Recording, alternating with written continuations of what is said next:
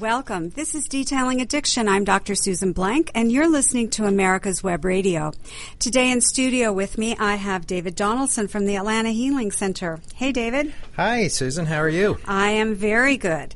Um, today is our last program during the month of September, which is um, National Recovery Month. The theme of this year's recovery is Join the Voices for Recovery, Invest in Health, Home, Purpose, and Community. So we've been talking about some um, more global issues uh, related to recovery, and this um, month or excuse me, today we're going to focus on probably one of the most important things about recovery, which is relationships. And I'm excited about this topic. Before we get um, too far into it, though, I would like to just give a public service announcement and uh, make a little bit of a brief reference to. Um, the hurricanes that interfered with uh, some of the broadcasts in the in the recent past, and that is first of all the uh, national early um, emergency alert system had to postpone their broadcast. They were going to do a nationwide test, and this time was to include text messaging so that every cell tower, um, every radio and um, television station would be broadcasting the alert at the same time. That's been um, changed to October 3rd. So next week will be that all nationwide alert. So be prepared for your.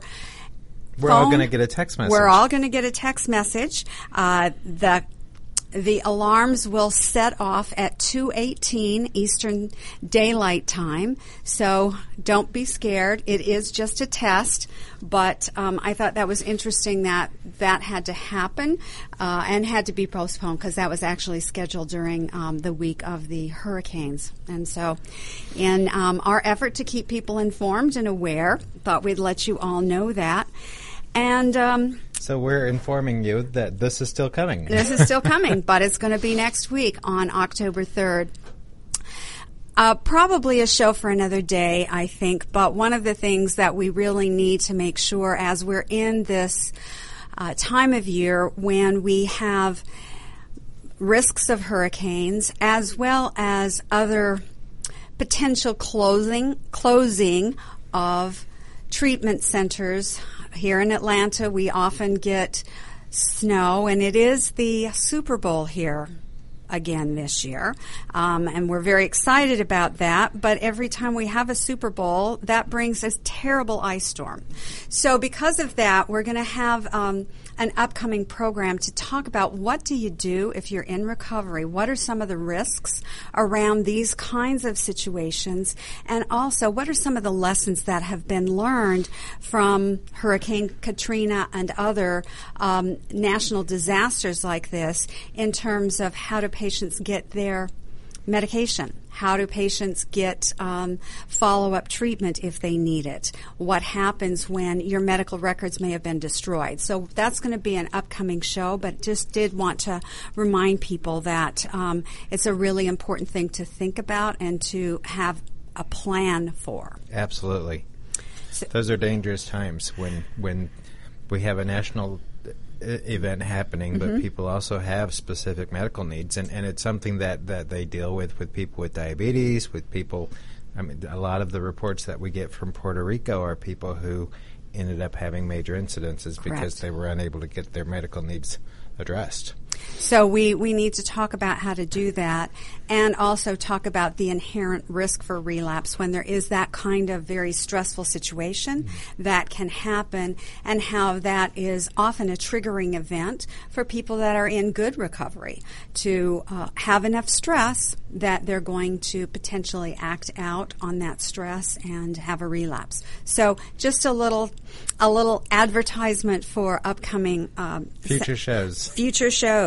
So this week we're going to focus on the home and the community part of that challenge uh, to join the Voices for Recovery, and talk a little bit about relationships. As we were talking about this show, you're the relationship expert, David, and you spend a lot of time with our families and doing some individual and couple sessions with our patients to talk about their relationship issues. And um, this huge. is definitely one of my favorite my favorite subjects because I think that in the recovery field, mm-hmm. we give people a lot of really mixed messages about this. Um, the, one of the first primary messages we give people is do not get into a new relationship in early recovery, and it's got a, a lot of inherent dangers that are are um, important to to address. But at the same time, we also talk about how important relationships on a big global um, scale are. It, you know, it's important to develop mm-hmm. new recovering friendships. It's important to develop um, relationship with your sponsor. So we're telling them to get into these particular kinds of relationships and, and how important it is to make those healthy. And at the same time, we're telling them to avoid any kind of romantic. Um, um, intimate relationships. Intimate relationships and all the pitfalls that can go with there. And we're also, for the most part, neglecting family relationships a lot of times with couples, we say, oh, you definitely need couples counseling, but you need to wait six months, or you need to wait a year, or you need to do these things first. And so I think taking the time to really look at the messages we're giving and explaining mm-hmm. the messages we're giving, um, I think is crucial. I do too. And you've brought up a very important uh, part, which is the message that is often given don't change anything for a year. Don't change your job or where you live or your relationships. Um, and that's a real common message that people get in their early recovery. And then part of it is don't get into a new intimate relationship. Sometimes that's important if a sexual addiction has been part of that person's manifestation of their disease. And so there are some very distinct recovery parameters put around that, defining what is their abstinence uh, with a sexual addiction. How are they how are they going to keep themselves and others safe around that? But this message don't get into any new relationships. What's the basis for that, do you think? Well, there's there's actually several um, several reasons that mm-hmm. that's it's suggested. One of them is that early recovery is a time when when you are going through so many changes right. um, that that really require 110% of your time. Learning to manage feelings and learning to manage stress and learning how to just not use really requires a lot of time. And, and when you get into a brand new relationship, especially an intimate relationship, that also requires 110% of, of, your time. And so and mental being able to um, juggle the 2 mm-hmm. usually they both suffer. I mean, the relationships don't usually work out, and also the recoveries don't usually last while that's going on. So it's they they are a high risk of relapse. Um, another real reason for it is what you were talking about in terms of sexual addictions, but there's also people who have what we refer to as just romantic addictions, yes. where they're constantly falling in love and they're mm-hmm. needing whether it's the love conqueror or the you know the Don Juan or whatever, they they just mm-hmm. need to be validated in relationships, and so they just will go in and create a world of chaos for a recovering community jumping into these just relationship after relationship after relationship, whether or not sex is involved. It's it's just that whole falling in love piece. That intensity of adoring a person and thinking about them all the time and wanting to be with them all the time, wanting to share with them all the time. That takes up a lot of space in your head and it also releases a lot of dopamine. And one of the things that we know in early recovery, especially, is that when we take away your primary dopamine releaser of choice, the brain and the body begin seeking other ways in which they can release some dopamine and feel good. Sometimes that's really obvious that they'll uh, give up alcohol but start smoking pot. Those kinds of things we can tell pretty easily, if only from the urine drug screen. But there are other ways in which we see patients begin to look for dopamine release. They might start exercising not in a healthy, balanced way, but in a extreme uh, exercise, over overuse of endurance exercise because they get a runner's high, or the eating of sugar, or spending money. But being in love and finding a new person uh, to adore and to take up all your time and your energy is also a big dopamine releaser. So you can see how these things can happen for a person, and it's often not at a conscious level. They're not saying, gee, I need more dopamine. What can I do to get that?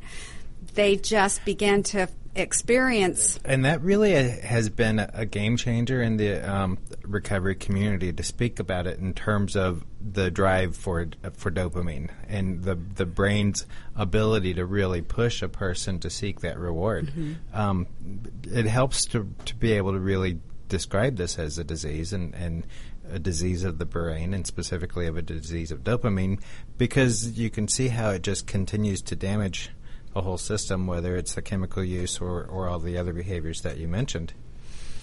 The other reason um, that's often talked about is to not get in a relationship in early recovery is a phrase that, that is often quoted in family group. Two sickies don't make a welly. yes.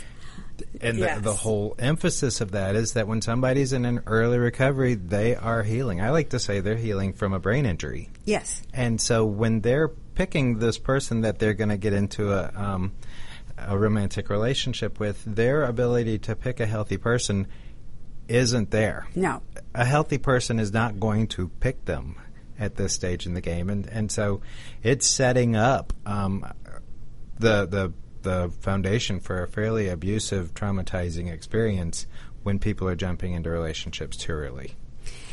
On the surface, it seems like that would be a good idea. Here are two people that are going to have to make these major life changes.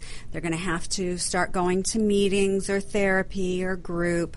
They're going to have to give up their drug or behavior of um, um, of choice, their dopamine releaser of choice, they're going to have to be making new friends and all of the things that, that you described a minute ago. So on the one hand, it seems like, well, let me find a partner, somebody else who is at the same place I am in my recovery. Let me find someone and we can do this together. We can get in this whole lifeboat together and we'll save each other. We will save each other. Uh, what they don't realize is that um, two sickies don't make a welly.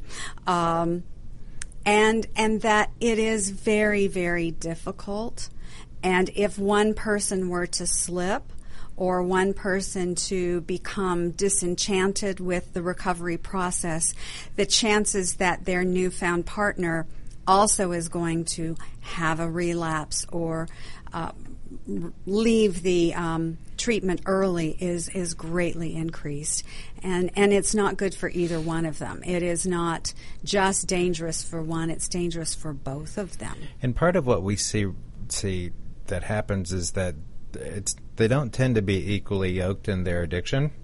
So when they get together with whoever that person is, real often they'll discover another um, pathway of addiction, another uh, moving on into different drugs or moving to different ways of using drugs that makes it much much more intense.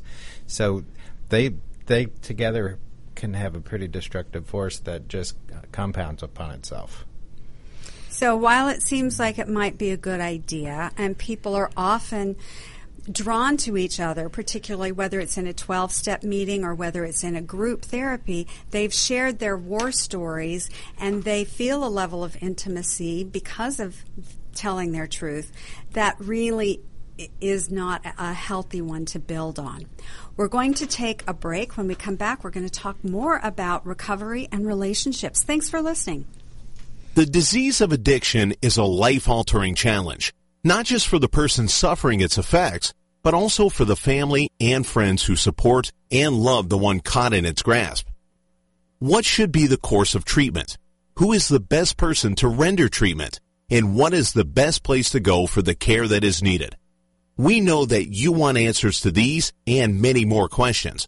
Call 770-696-9862 and speak to a representative of the Atlanta Healing Center they can tailor a program specifically designed to address the needs of the person suffering with an addiction or give you guidance as to where that help may be found. Information is the key, and the trained staff at AHC is here to assist. If you wish, you can also get more information on the website located at www.atlantahealingcenter.com. Hello, I'm Dr. Mike Karuchak. Have you ever wondered what doctors talk about amongst themselves? If you do, join us on the Doctor's Lounge and hear the doctors' conversations amongst themselves. Join me and my co-host, Dr. Hal Schertz, every Thursday morning, 8 to 9 a.m. Perhaps you are struggling to cope with the disease of addiction.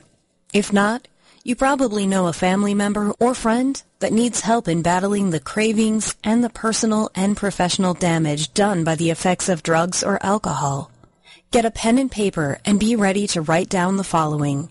These are the issues that the trained staff at the Atlanta Healing Center address and treat every day. Their doctors and counselors with over 40 years of practice in the field of addiction can treat the suffering individual in a thoughtful, compassionate, and experienced manner and guide him or her along the path to recovery. So call 770-696-9862 and speak to a knowledgeable staff member about how you or your loved one can be helped to enjoy a better and healthier life. More information is also available on the website at www.atlantahealingcenter.com. You're listening to America's Web Radio on the AmericasBroadcastNetwork.com. Thank you for listening. Welcome back. This is Detailing Addiction. You're listening to America's Web Radio. I'm Dr. Susan Blake, and in studio with me today is David Donaldson. I almost forgot who I was. um, and I can't even blame it on the full moon because that was yesterday.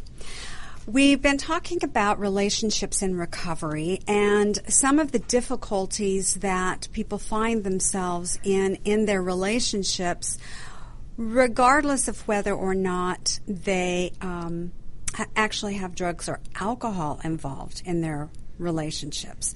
And this study that was done at, at, the University of Minnesota, that started back in the 70s, I think is really fascinating to look at how couples recover after an argument really stems out of their relationships in their early, early childhood as soon as right after they were born.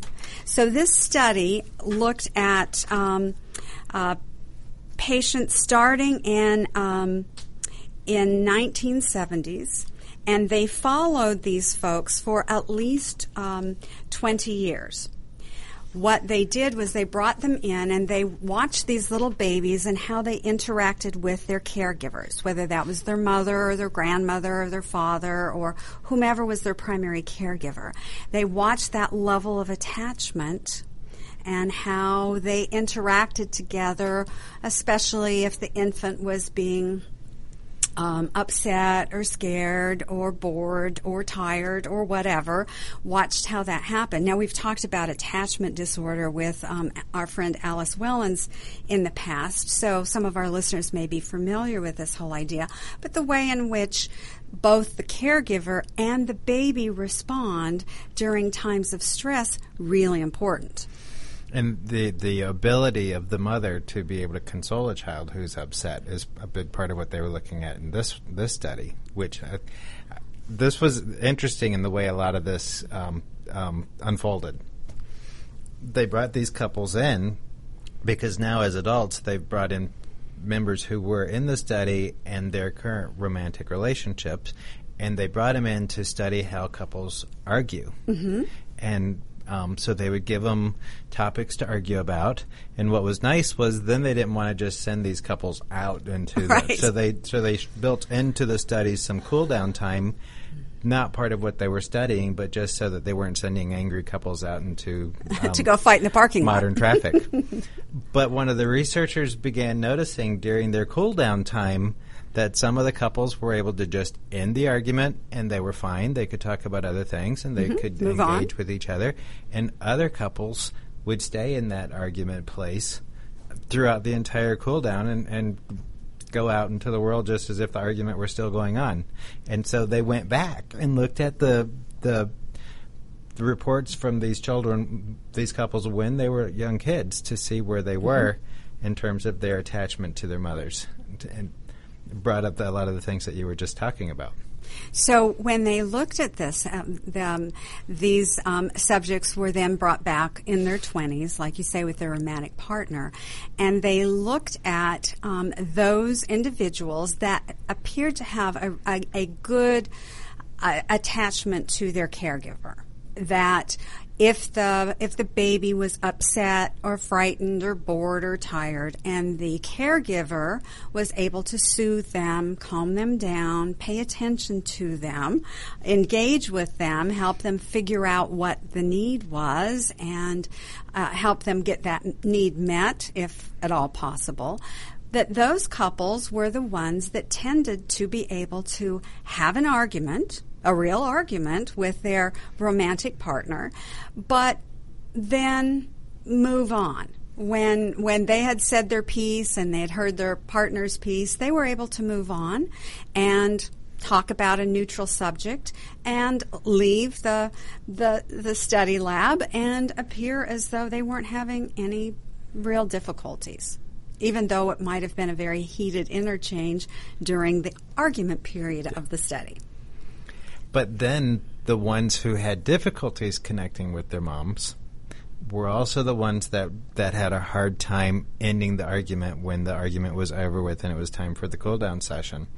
Um, and they were the ones that stayed engaged and and it, and really were not able to make a distinction between this is the person I was angry at and this is the person I love during that time period.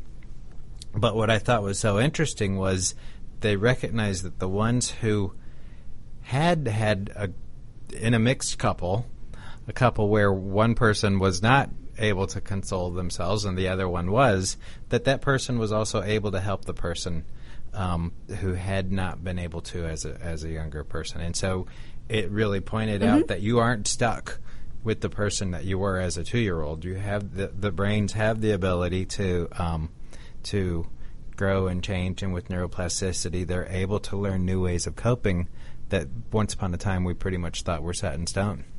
And that that reaction was going to be your forever reaction. And if you did not get the appropriate nurturing or attention or whatever you needed as an infant, then you were just sort of left with what you what you had. But if you have a nurturing partner, not one who's going to just take over and take care of you, but somebody who's going to help you learn to self soothe, you can learn to self soothe. Mm-hmm. And that's an important thing that we work on with our patients all the time. Is but, and especially because, you know, a lot of people are told don't get into a relationship for a year and they don't get into a relationship for a year, but they also don't learn anything about how to have a relationship. So when they do finally get into a relationship, they have to have a drink to go on the first date, you know, or that mm-hmm. becomes the relapse dynamic. And so this really points to the fact that you can learn some healthy coping skills and some self soothing and some abilities to relate by getting healthy people in your life, by actually picking a sponsor who's having healthy relationships and mm-hmm. and getting to know people in recovery that are living healthy lives, and you can learn in order to be able to eventually have that relationship that we all need. And that is. Um, remarkably encouraging news for people, I think, because before recovery, a lot of folks have had significant problems in their relationships. Either they couldn't maintain a relationship or the relationships uh, that they had were, as one of my um, mentors used to call, warmth by friction. So they were they were involved in um, in very uh, dramatic, um, emotional, heated, quick to anger, bonding by fighting, all kinds of um, intense drama that also became either the excuse or the reason given for somebody to keep drinking or to keep using. Mm-hmm. So these um, overly dramatic, emotionally charged relationships, um, you know, they, they might stay together, but they're clearly not a healthy uh, nurturing, loving, growing relationship. So um, they often had these kinds of things. So it's really important for them to realize that they don't have to continue to live like that. and that they can learn new ways to do and, and develop healthy relationships down the road. So I think that was um, uh, a really important study done at the University of Minnesota, a really interesting one. Um, also, the University of Missouri at Columbia did an interesting study that was just released a couple of weeks ago, looking at um, people who have these patterns of breaking up and then getting back together, blowing up the relationship and getting back together, and how um, how this affects a person's mental health, and I'm going to extrapolate a little bit from that to to also say I think it it, um, it affects their recovery health. In that, when they have this this kind of on again, off again relationship, um, and they looked at more than 500 people, and um, found that people who do have these kinds of intense relationships, intense breakups, were often the ones who had more significant uh, psychiatric disorders, mental health problems, more depression, anxiety, other kinds of uh, illnesses that they had to, to deal with, and that this pattern of, of relationship or lack of relationship stability is um, is not good for one's mental health and is certainly not one good for one's um, uh, calm lifestyle and I would think certainly not good for someone who is trying to be in early recovery. Yeah. Yeah, it was interesting that in looking at that study, um, it highlighted that these couples tend to be more prone to have um, abuse. Yes. Poor communication and lower levels of commitment. And so, in in working with these couples, it really talks about um, some really specific guidelines for couples therapists to look if, at this couple and why they might be deciding to get back together. Um, what they found is a lot of couples just decide, okay, we need to get back together because we're obligated or we've had, you know, all these years together, and so they jump right back in, but they don't do any work um, to to to mm-hmm figure out why they broke up in the first place, to fix what caused them to break up in the first place, and they end up in this this pattern of breaking up and getting back together and breaking up and getting back together, and, and it becomes more and more abusive as it goes along. Um, but couples can, if they are willing to stop and do the work, actually create a healthy relationship. Exactly, and that is. Um, that is going to be the topic for our next segment. So, everyone, please stay tuned. We'll talk about how to learn to be in a healthy relationship. Thanks for listening. The disease of addiction is a life altering challenge, not just for the person suffering its effects, but also for the family and friends who support and love the one caught in its grasp. What should be the course of treatment? Who is the best person to render treatment? And what is the best place to go for the care that is needed? We know that you want answers to these and many more questions. Call 770-696-9862 and speak to a representative of the Atlanta Healing Center. They can tailor a program specifically designed to address the needs of the person suffering with an addiction or give you guidance as to where that help may be found. Information is the key, and the trained staff at AHC is here to assist. If you wish, you can also get more information on the website located at www.atlantahealingcenter.com. This is Dr. Susan Blank, host of Detailing Addiction on America's Web Radio. Please join us at 4 p.m. on Tuesday afternoons. Perhaps you are struggling to cope with the disease of addiction. If not, you probably know a family member or friend that needs help in battling the cravings and the personal and professional damage done by the effects of drugs or alcohol. Get a pen and paper and be ready to write down the following. These are the issues that the trained staff at the Atlanta Healing Center address and treat every day. Their doctors and counselors with over 40 years of practice in the field of addiction can treat the suffering individual in a thoughtful, compassionate, and experienced manner and guide him or her along the path to recovery. So call 770-696-9862 and speak to a knowledgeable staff member about how you or your loved one can be helped to enjoy a better and healthier life. More information is also available on the website at www.atlantahealingcenter.com. You're listening to America's Web Radio on the AmericasBroadcastNetwork.com. Thank you for listening. Welcome back. This is Derailing Addiction. I'm Dr. Susan Blank, and you're listening to America's Web Radio. Today, David Donaldson and I are celebrating National Recovery Month, and the theme this year is Join the Voices for Recovery, Invest in Health, Home, Purpose, and Community. And because of that, we're focusing a little bit on the home and on relationships.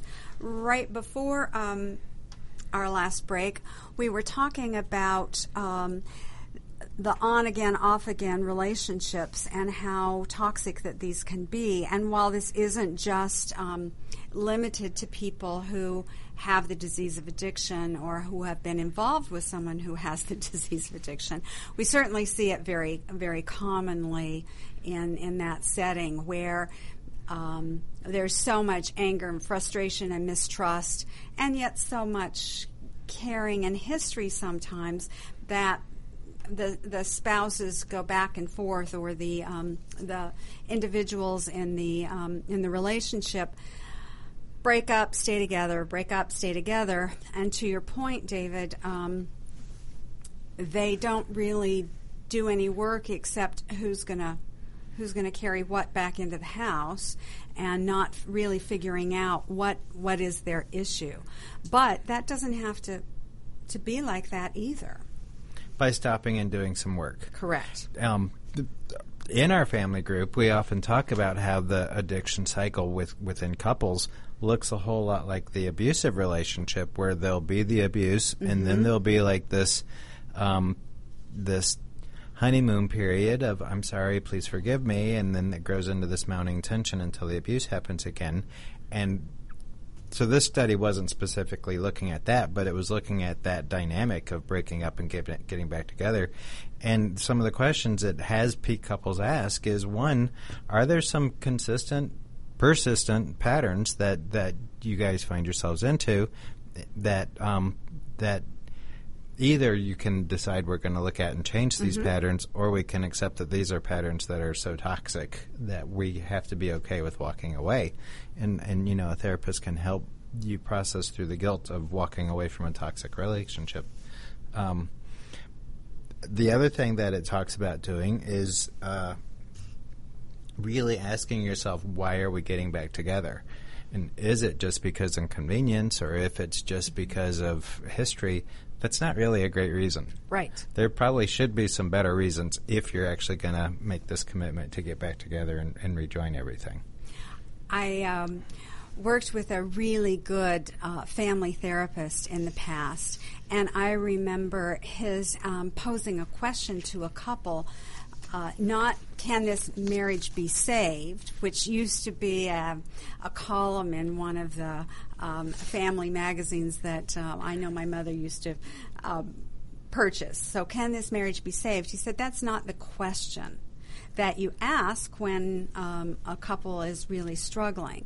The real question that you should ask is knowing each other now, knowing everything that you know about the other person, knowing what your life has been like together, would you get married again? and changing that um, that dynamic from let's go through and dredge up the past and hold our grudge lists and, and go through all of our resentments, but would you really get married again? And what what brought you together in the first place? Um, are those are those situations are those personality traits are those things still there? Now now that you really know this person would you get married again? And i think that's a really interesting way to phrase that particularly when you see relationships that are chaotic um, overly dramatic and toxic that would you marry this person again often i'll throw in there the idea of of knowing this person exactly as they are and expecting that they will not change one iota after uh-huh. they say I do, would you still get married to them? It's a good question. Part of what I thought was really interesting about this study was that it was done by um, by I actually don't know if it's a man or a woman, but J. Kale Monk. Um, and it was looking at same-sex relationships and opposite-sex relationships, different-sex relationships uh-huh. in, with this dynamic. And what I thought was so interesting was that the results were the same. Didn't matter. So this isn't about sexuality; it's about human relationships, and the results were the same. Either they are they they still end up becoming abusive if they're not doing the work and asking the tough questions and having the really honest conversations again, I think that's one of the advantages that uh, couples can have as they, uh, as one or both of them get into recovery, is the fact that we're really trying to help people be um, honest in what they want, what they need, what they feel, what they think and to be able to have the courage to say that even when it's uncomfortable, even when it might not be received in the easiest way, uh, because so many of our patients have learned to tell people what they think.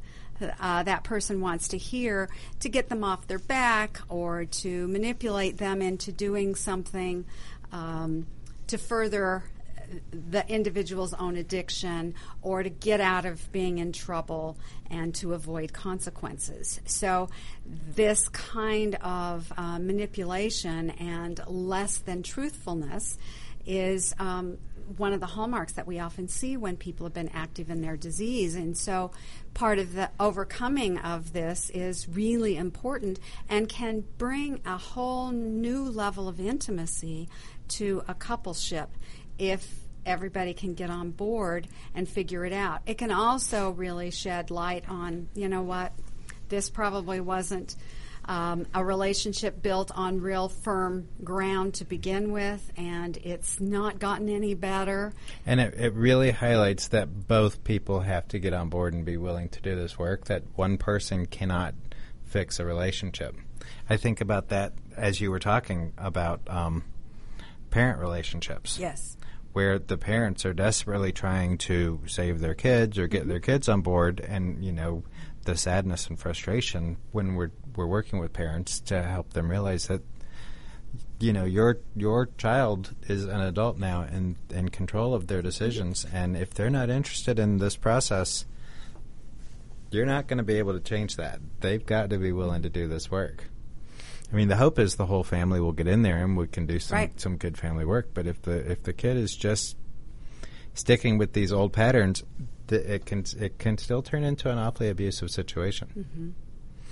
And we often don't think about that as the child being abusive to the parents. We mm usually think about it in the other direction, that the parents may be abusive to each other or to the child. Mm-hmm. But in some of these relationships, we clearly see that uh, the children are being pretty abusive to the parents and very toxic and creating mental health issues for, for the entire family. For the entire family. So, on again, off again relationships, mm, pretty toxic for most people. And probably if it's on again, off again, on again, off again, learning to walk away is a pretty healthy step. It's a very healthy step. So when we we think about some of these things, there's been an occasional situation where we've actually seen couples coming into recovery together in a committed relationship. Um, couples that uh, uh, have children together or that have been together for a long time and realize that in order in order for either one of them to be able to get and stay sober, they both need to come into recovery. And this is another tricky thing. So we. Um, we, we want to embrace that. We want to also remember two sickies don't equal a welly. So we have to um, we have to really think carefully about how to support uh, two people that are wanting to get into recovery together at the same time. And there's there's some changing in the thinking mm-hmm. related to this in some of the new studies that are coming out. Tr- traditionally, what has has been the recommendation as long as I've been in the field is that you can't do couples therapy when active addiction is present Um, and you shouldn't do couples therapy in early recovery because you're going to bring up all these deep emotional issues and you're going to cause a relapse, and then everything you're working on is going to just fall apart. Um, and that's a message that that we've given for a long time. Sure. We certainly talk about coming to family education, and you go to AA, and you go to Al-Anon, and you both do your own individual therapy work, and we'll Mm-hmm. get to the couple as soon as y'all have some strength behind you. Um, but there's been some research out of California that's saying that you really should not put off the couples counseling that long, and you should actually begin addressing it much, much sooner. Um, one I thought was in particular was where where they were showing even if a relapse happened, build it working with the couple and and as a couple really looking at what were the dynamics that caused the relapse and looking at what can be changed or adjusted so they continue to move forward um, was was appearing to be pretty effective. Mm-hmm. So they talk about there's there's three recovery processes going on. There's the individuals, Right. There's the spouses, and then there's the relationship, and doing all three of the work for all three of those things simultaneously. uh, can be really um, challenging, very interesting, but uh, we're seeing some success with this, where in order to really support each other's recovery, if both parties have the disease of addiction, that um, you have you have to do it that way and allow them to have their own space for their individual recovery and do what you need to do to support your own recovery and then be supportive of your spouse's recovery but then also look at the relationship and uh, and is it going to recover too? And all we hope all of those answers are yes but Yeah, I mean, not I always. I tend to have a bias of wanting marriages to work out, um, and not all marriages necessarily should work out. But I have this this inner hope that they will, um, and and generally the approach has been. You come to group, you come to family group. We're going to learn about Mm-hmm. addiction together. Go to some meetings together. Go to an open meeting is a meeting where you don't have to identify as an addict or an alcoholic to be present, and so incorporate some of those into your life. So you're learning the same thing together. Um, and some couples I have seen embrace that, and they they begin really discovering who each other is as sober people. Some people discover they don't really care for this person as a sober Right. sober person, so that's a whole different acceptance that they're going through. especially if the couple met while they were both in active addiction and that they've never really known each other as a sober person uh, that they may not remember themselves as a sober person and that they may have a very different outlook on life than they did when they were active in their addiction. So when you put uh, two people who've been active in addiction together and you get them both sober, they may not exactly fit. And that's okay. That's part of the work that needs to be done. We're going to take a break. When we ta- come back, we're going to talk a bit more about how to be um, supportive and how to work through a couple's relationship in recovery. Thanks for listening. Perhaps you are struggling to cope with the disease of addiction. If not, you probably know a family member or friend that needs help in battling the cravings and the personal and professional damage done by the effects of drugs or alcohol. Get a pen and paper and be ready to write down the following. These are the issues that the trained staff at the Atlanta Healing Center address and treat every day. Their doctors and counselors with over 40 years of practice in the field of addiction can treat the suffering individual in a thoughtful, compassionate, and experienced manner and guide him or her along the path to recovery. So call 770-696-9862 and speak to a knowledgeable staff member about how you or your loved one can be helped to enjoy a better and healthier life. More information is also available on the website at www.atlantahealingcenter.com.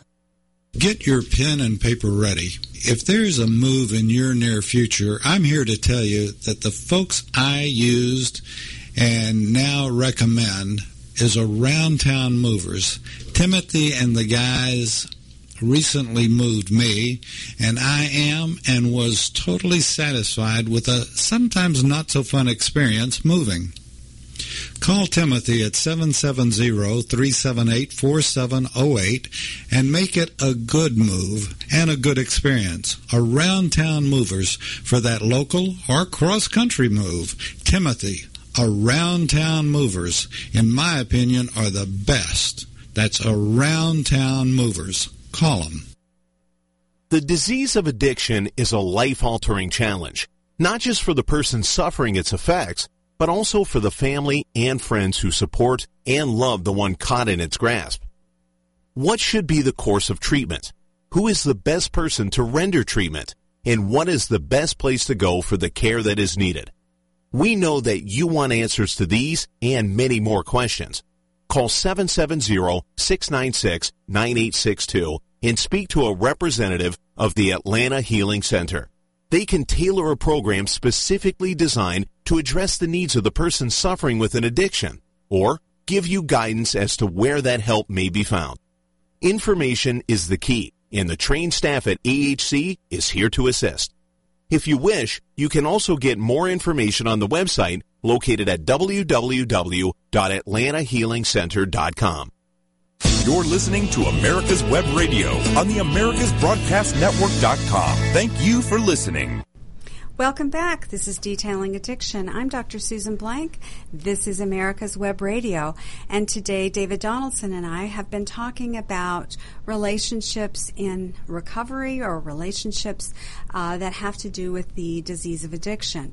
So, um, one of the things that I think is is really important that if a person is in a relationship and they are very interested in trying to work through that relationship and rebuild the trust that often gets um, very damaged when someone has been active in the disease of addiction.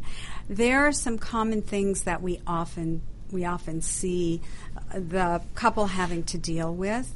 And um, it's really important to be open and honest about those and start and start dealing with them. And David, I know you do a lot of work in this area with a lot of our patients and their loved ones. So I always find myself starting out with with the patient and just getting them to sign a release for their family member to be a part of family group and and helping the patient understand that mm-hmm.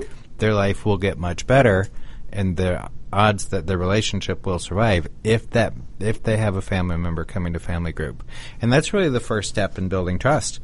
They're they're beginning to have to decide if they can trust me that they can allow their family member to be in a room with me and not be there to be in control of what's being said. Um, because so many of them have this anxiety related to wonder what they're talking about next door. And that's a common question in both groups, right. in the family group and, and in the patient group. What are they talking about? What are they saying about me? And they have this fantasy that they're just over there just enjoying trashing each other, which never happens in either group, quite honestly. Correct. but they do, they automatically go there.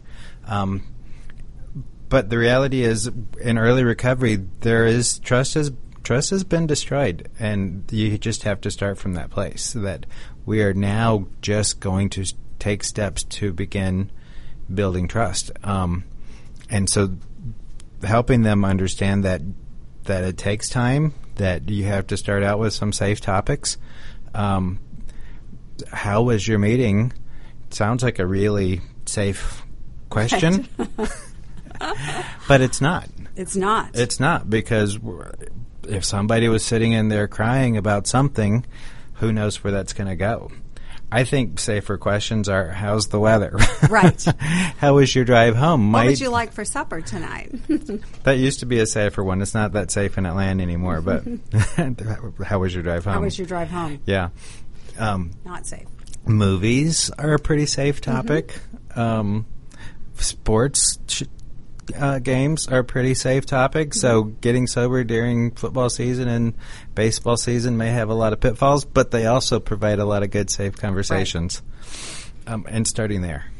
And uh, And to your point um, a moment ago, we always think about, well, uh, the loved one uh, doesn't trust the person with addiction because they've been lied to, they've been manipulated, this person has made promises that they haven't kept.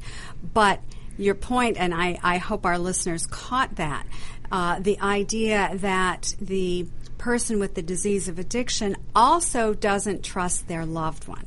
They don't trust their loved one to be able to handle some of the things that have happened, to trust them to handle some of the emotions that the person with addiction has been dealing with.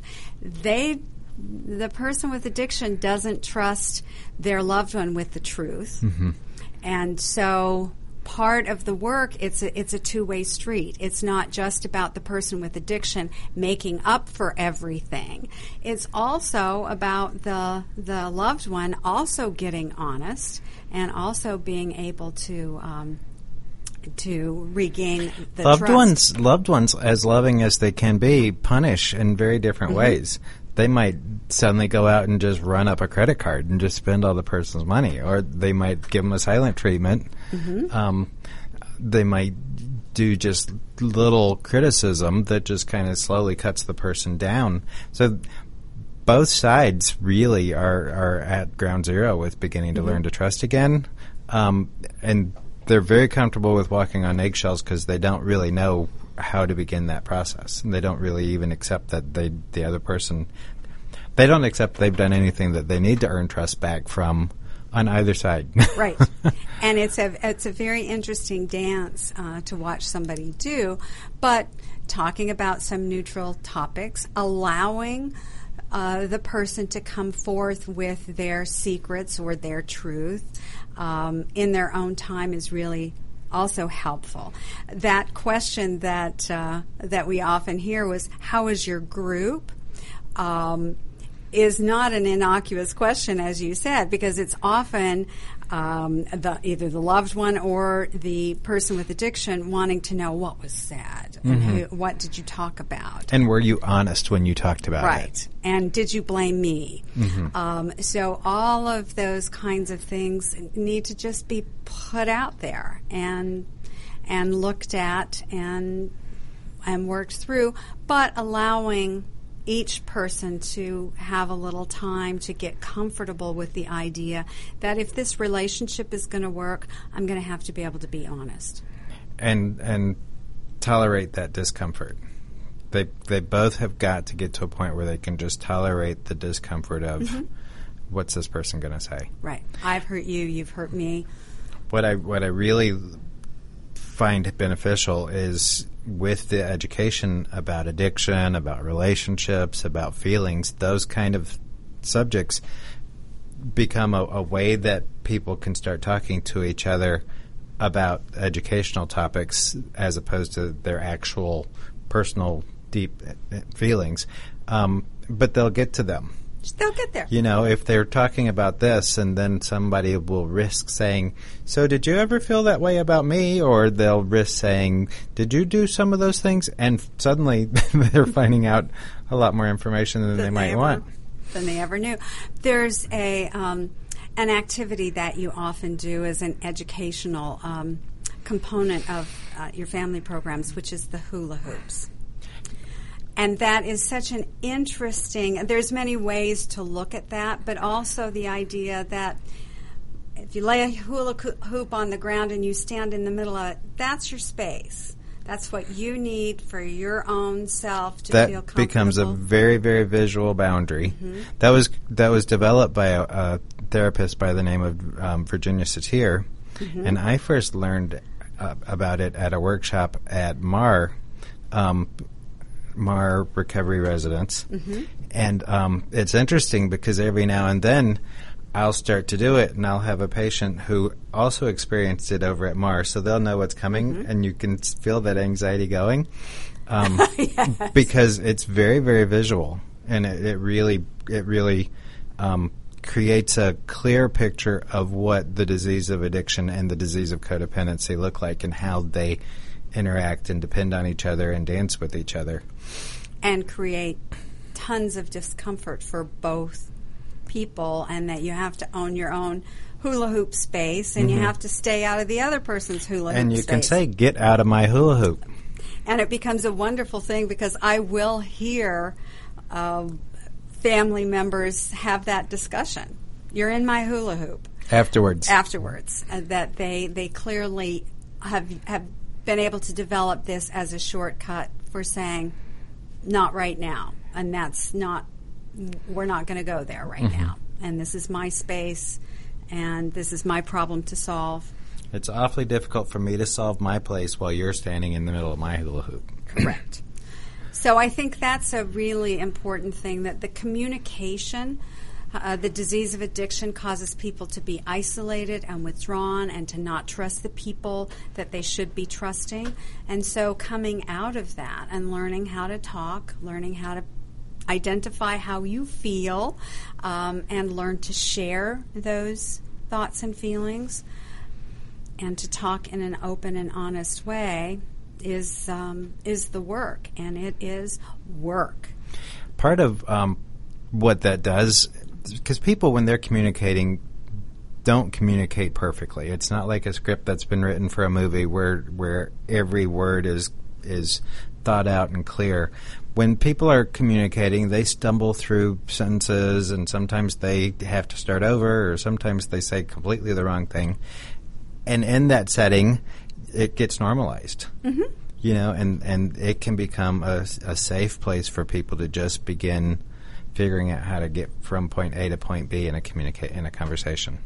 And that's how using the groups, whether it's a process group in treatment or a 12 step recovery program, either for the person with the disease of addiction or their loved ones, can be very helpful. It's a place to practice uh, as you get feeling better to build your own relationship. So, thank you all for listening. I wish you all a healthy and happy relationship week, and we'll see you next week on Derailing Addiction. Thanks for listening. Perhaps you are struggling to cope with the disease of addiction. If not, you probably know a family member or friend that needs help in battling the cravings and the personal and professional damage done by the effects of drugs or alcohol. Get a pen and paper and be ready to write down the following. These are the issues that the trained staff at the Atlanta Healing Center address and treat every day. Their doctors and counselors with over 40 years of practice in the field of addiction can treat the suffering individual in a thoughtful, compassionate, and experienced manner and guide him or her along the path to recovery. So call 770-696-9862 and speak to a knowledgeable staff member about how you or your loved one can be helped to enjoy a better and healthier life. More information is also available on the website at www.atlantahealingcenter.com. Kuck Immigration Partners is your passport through the immigration maze. Whether it's help with e-verify in your business, or help in how to document a new employee under the new I-9 rules, or if you marry a foreign national, Kuck Immigration Partners is your best choice for a legal advocate. Call us today at 866-286-6200. That's 866-286-6200, or visit us on the web at www.immigration.net. Your auto love and investment demands the best, and for 45 years, Passport Transport has been meeting those demands. From manufacturers to the one-car collectors and all other facets of the auto industry and antique auto hobby. The first and the finest with unequaled service and peace of mind. Passport Transport, your auto transportation company. Contact PassportTransport.com with your need today. Passport Transport. Get your pen and paper ready. If there's a move in your near future, I'm here to tell you that the folks I used and now recommend is Around Town Movers. Timothy and the guys recently moved me, and I am and was totally satisfied with a sometimes not so fun experience moving. Call Timothy at 770-378-4708 and make it a good move and a good experience. Around Town Movers for that local or cross-country move. Timothy, Around Town Movers, in my opinion, are the best. That's Around Town Movers. Call them. This is lawyer Liz. Join me each week as we discuss drones, the Internet of Things, and all the technology in between. It's Buzz Off with lawyer Liz, Wednesdays at 2. You're listening to America's Web Radio on the AmericasBroadcastNetwork.com. Thank you for listening. Your host. And today, today